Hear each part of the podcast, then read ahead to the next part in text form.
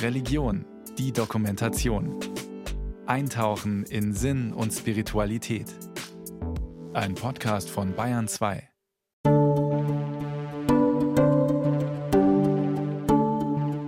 Besondere Zeiten. Wenn jetzt zum Beispiel eine Freundin mit einem Problem oder so zu mir kommt, dann höre ich immer zu und dann gebe ich ihr auch vielleicht Tipps. Auch ich werde jeden Tag von irgendjemand hier im Haus zugetextet. Weil er nicht zuhört, weil er eigentlich vielleicht nur so ein Ich-Hörer ist. Das Beichtkind hat längst schon ein Gespräch begonnen. Und zwar mit dem Gott, nicht mit mir.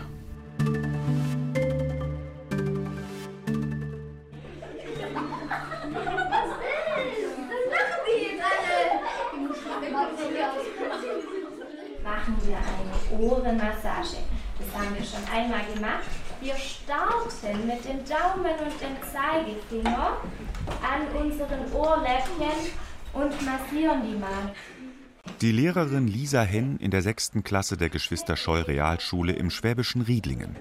24 Kinder sitzen in kleinen Gruppen in einem Workshop, der mit klassischem Unterricht nichts zu tun hat. Dann wandern wir in kleinen Schritten mal das ganze Ohr entlang, bis wir oben an der Ohrenspitze angekommen sind. Eine Hörstunde in der Aufwärmphase. Die Idee stammt von der Stiftung Zuhören, die Schulen mit Lehrmaterial versieht, um den Kindern aufmerksames Hören zu vermitteln. Lisa Henn hat sich einiges einfallen lassen. Sie lässt zwei Minuten Stille walten, um die Ohren der Kinder sensibel zu machen, und fragt sie anschließend nach ihren Lieblingsgeräuschen. Wenn meine Katze im Flur rumläuft und es macht so kleine Tappgeräusche, so eine Art. Ich merke das Geräusch, wenn der Regen plätschert. Mein Lieblingsgeräusch ist, wenn meine Mama ruft, dass Essen fertig ist. Also ich mag das Geräusch, wenn ein V8 Kompressormotor Vollgas gibt. Ja, Herr Faust, warum sind Sie hier? Ja, warum? Ja, weil mich die rumänische Polizei verhaftet hat. Um ihre Konzentration zu stärken, sollen die Kinder nach zwei Auszügen aus dem Hörbuch Faust Junior ermittelt kurze Szenen nachspielen, die sie sich möglichst gemerkt haben. Es begann im Büro von Frank Faust. Wer ist hier? wohl. Professor Doktor. Lad Mroi. Ich brauche deine Hilfe. Für was denn?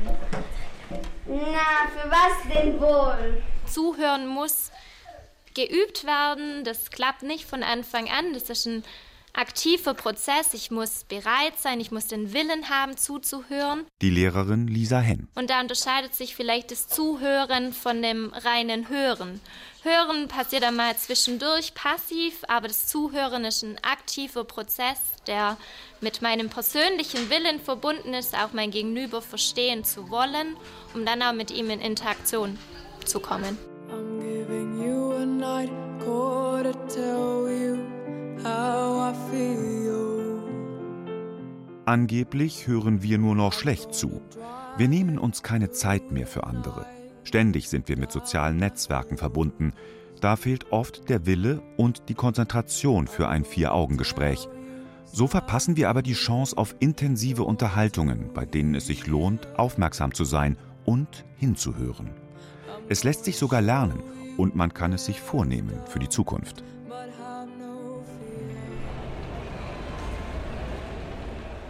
Gerade junge Menschen scheinen mehr über ihr Smartphone zu kommunizieren als direkt mit ihren Nächsten. Zumindest sagt man es ihnen nach.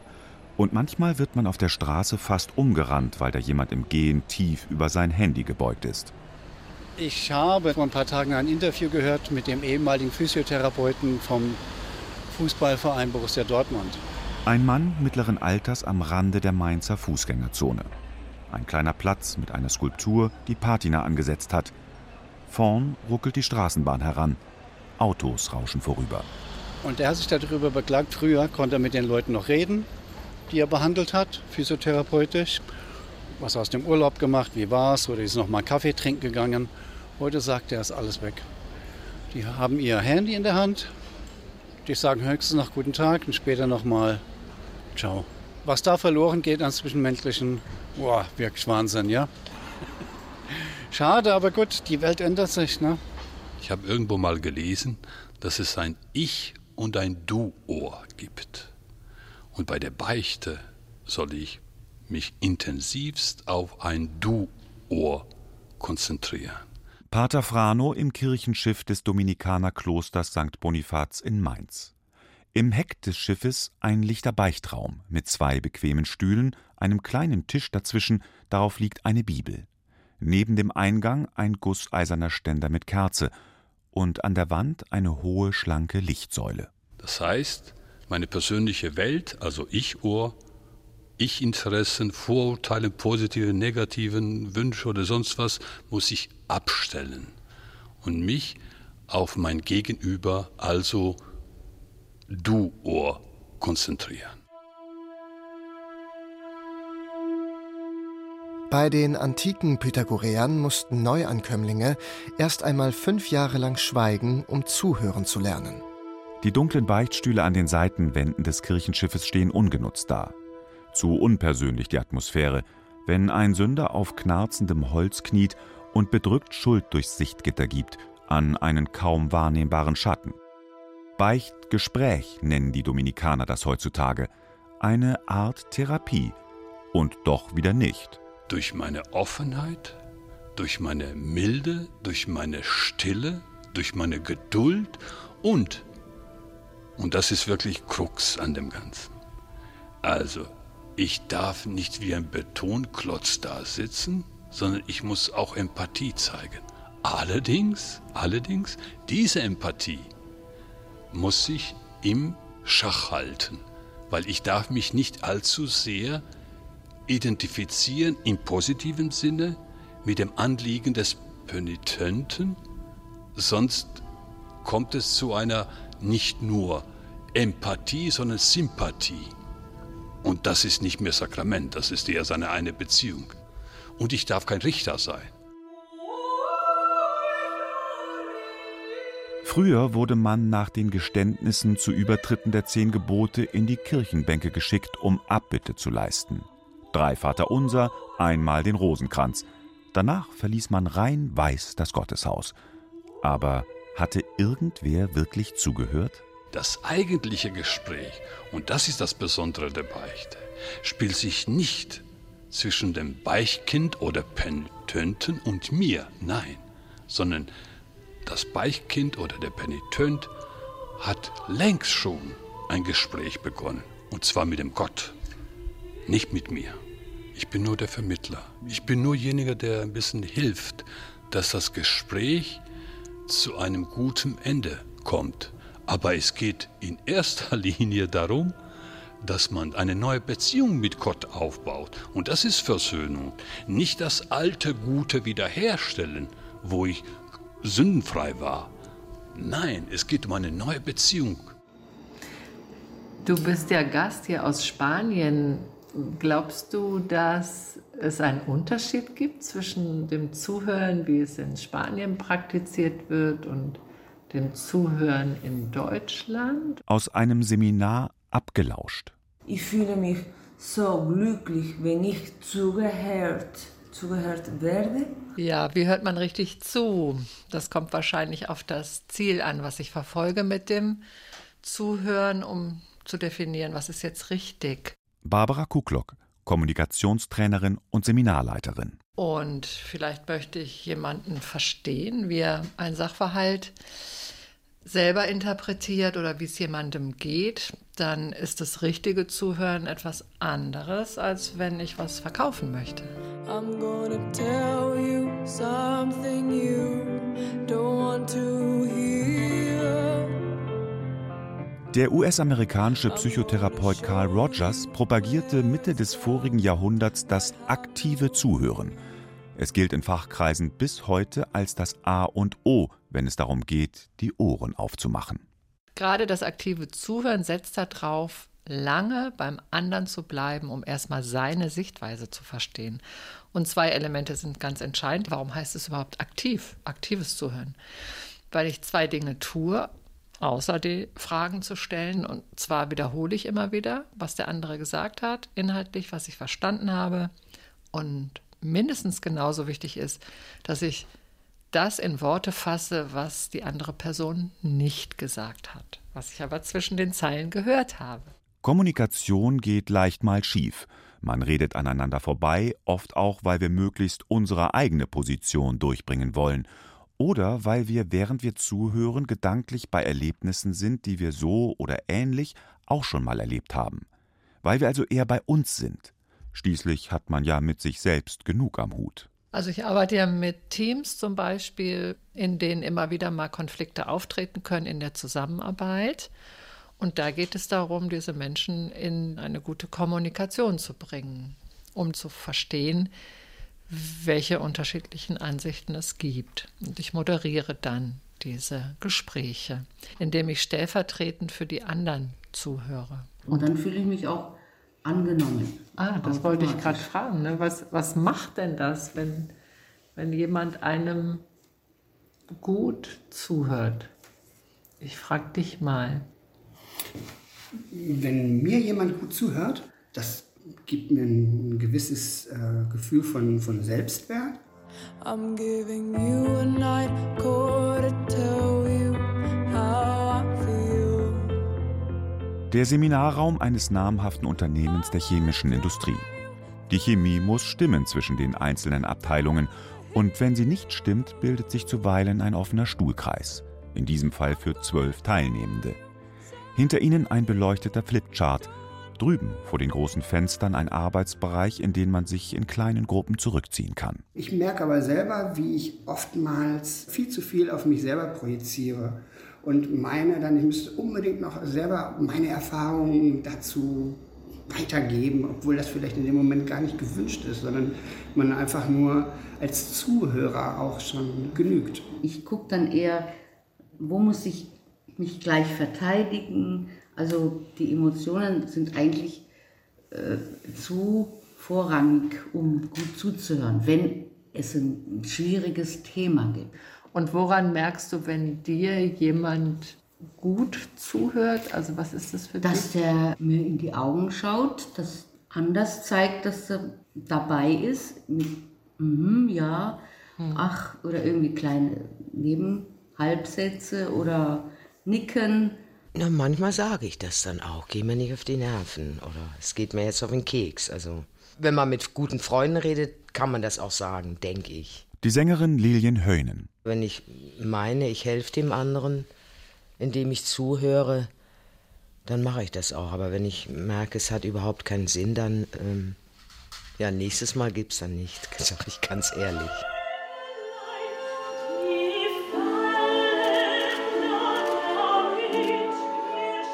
Lilien Heunen sitzt in der Maske vor einem großen Spiegel.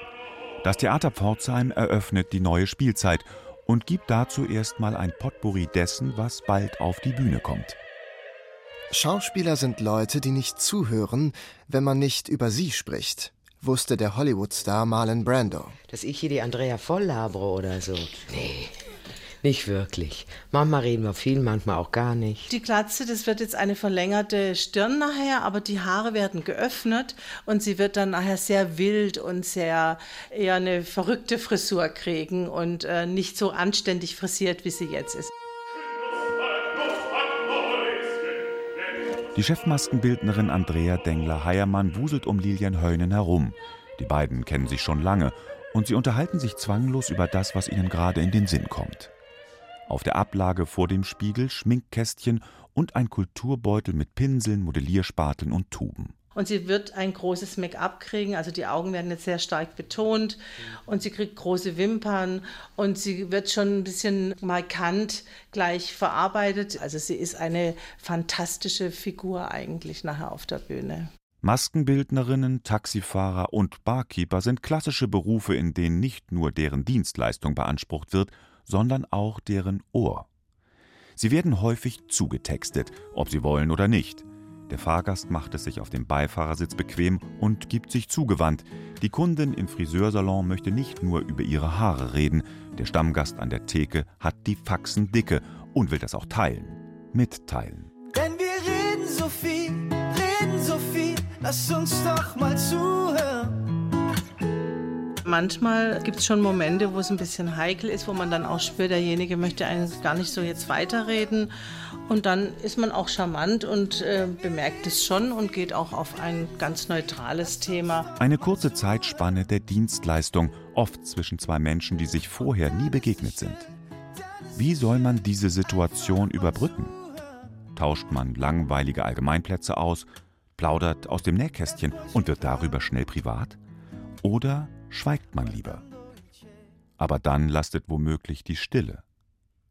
Also doch lieber texten, Privates. Und wenn nicht, über das Wetter. Wir labern oft Müll, labern oft Müll. Wie wär's, wenn wir zuhören? Schauspielerinnen vor ihrem ersten großen Debüt, Sänger, denen ausgerechnet jetzt der Hals kratzt, eine Pianistin, die kein Auge zugetan hat, sitzen vor dem Spiegel und schauen auch noch hinein. Da muss man doch reden, um das loszuwerden, was man da sieht. Ich habe so schlecht geschlafen, das Hotel war nicht gut, ich habe noch nicht gefrühstückt, ich bin irgendwie nervös oder mir ging es auch nicht gut oder manche sind auch ein bisschen krank. Dann versucht man natürlich auch die Situation ruhig zu halten. Man ist ja auch manchmal so ein bisschen Psychologe und versucht dann zu schauen, wie kriege ich das hin, wie kann ich sie ruhig halten oder ihn ruhig halten. Kann ich vielleicht auch einen Tee kochen, machen wir dann auch.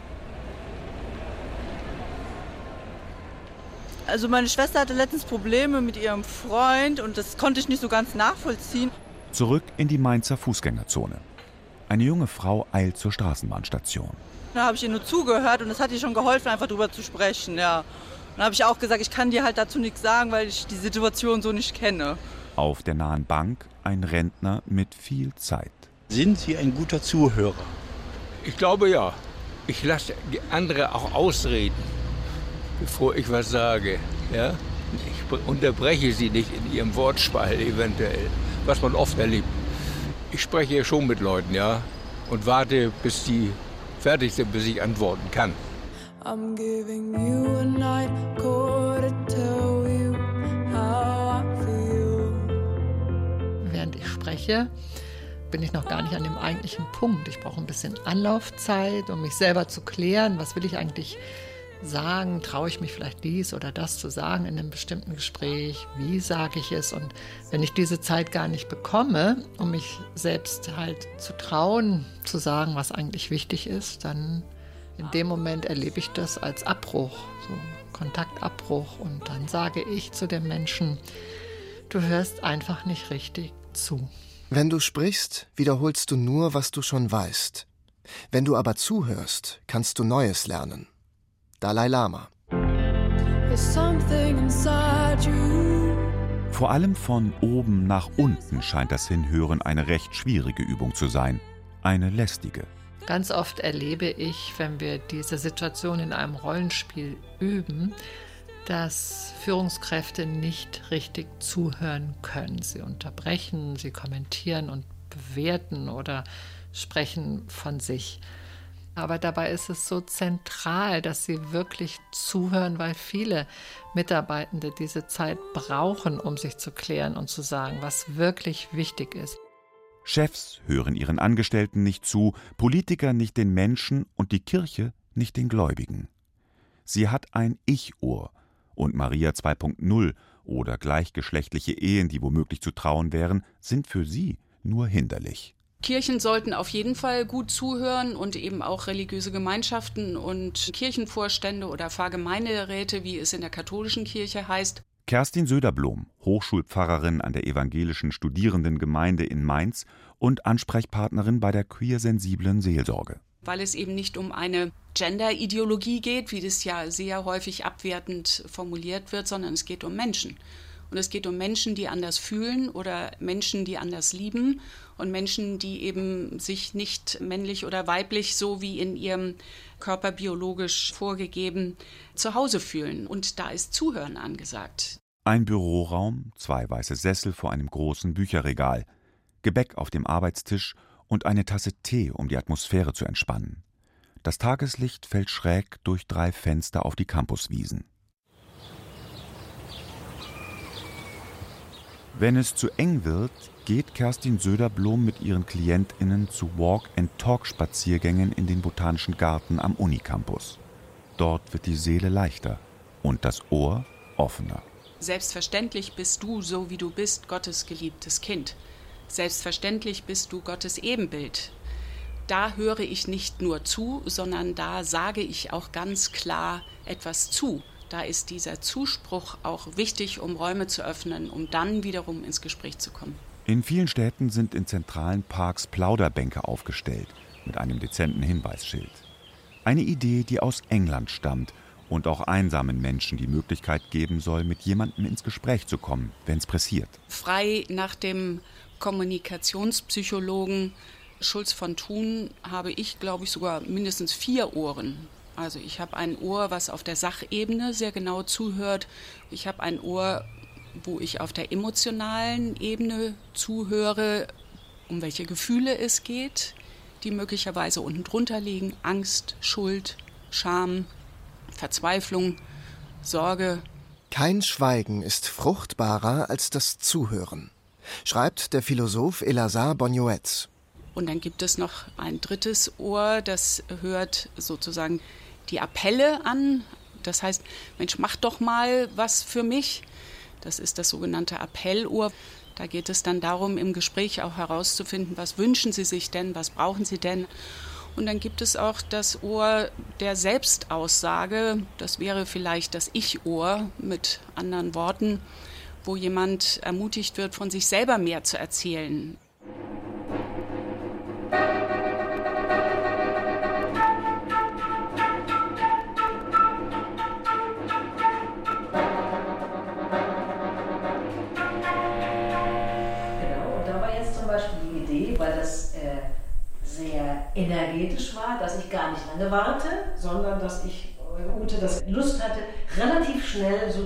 Sozusagen als äh, ähm, äh, Gegenüber da hineinzuspringen.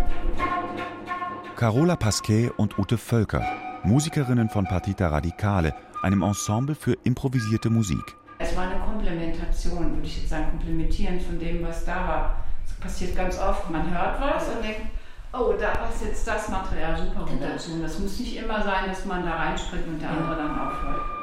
In der freien Musikszene wird in der Regel nicht nach festgelegten Kompositionen gespielt, eher nach feinem Gehör, um zu entscheiden, wann es Zeit für einen eigenen Einsatz ist oder sich noch eine Weile zurückzuhalten. Die beiden spielen zugewandt. Sie proben für eine kleine private Veranstaltung im Bekanntenkreis.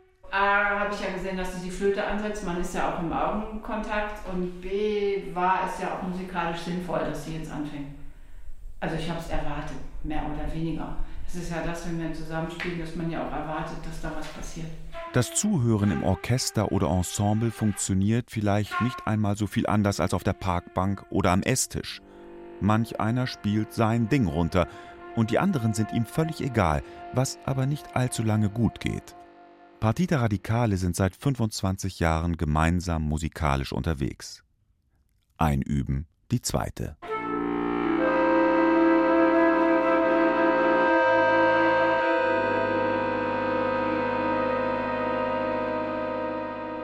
Das war ja wie so ein kleines Övre, was ja jetzt nachher nicht nochmal aufgegriffen wurde vom Material her. Aber dann war ja diese lange Note, die genau für mich wie ein passender Einsatz Ton war, wo ich dachte, jetzt kann ich gut einsetzen. Weil diese geräuschhaften Sachen sind auf dem Akkordeon zum Beispiel gar nicht nachzumachen. Das war ein perfekter. Ich habe gewusst, dass die Ute dann kommt. Ne? Und dann entwickelte sich dann ein kleiner Dialog. Und äh, das war auch der erste Ton von mir, der ein bisschen klarer war. Es war perfekt.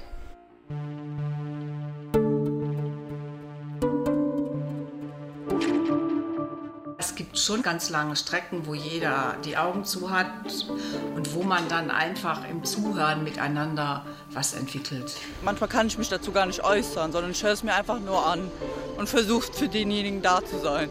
Mein Gegenüber bestimmt das Gespräch. Und das Gespräch wird zum Zuhören und Zuhören ist ein Gespräch.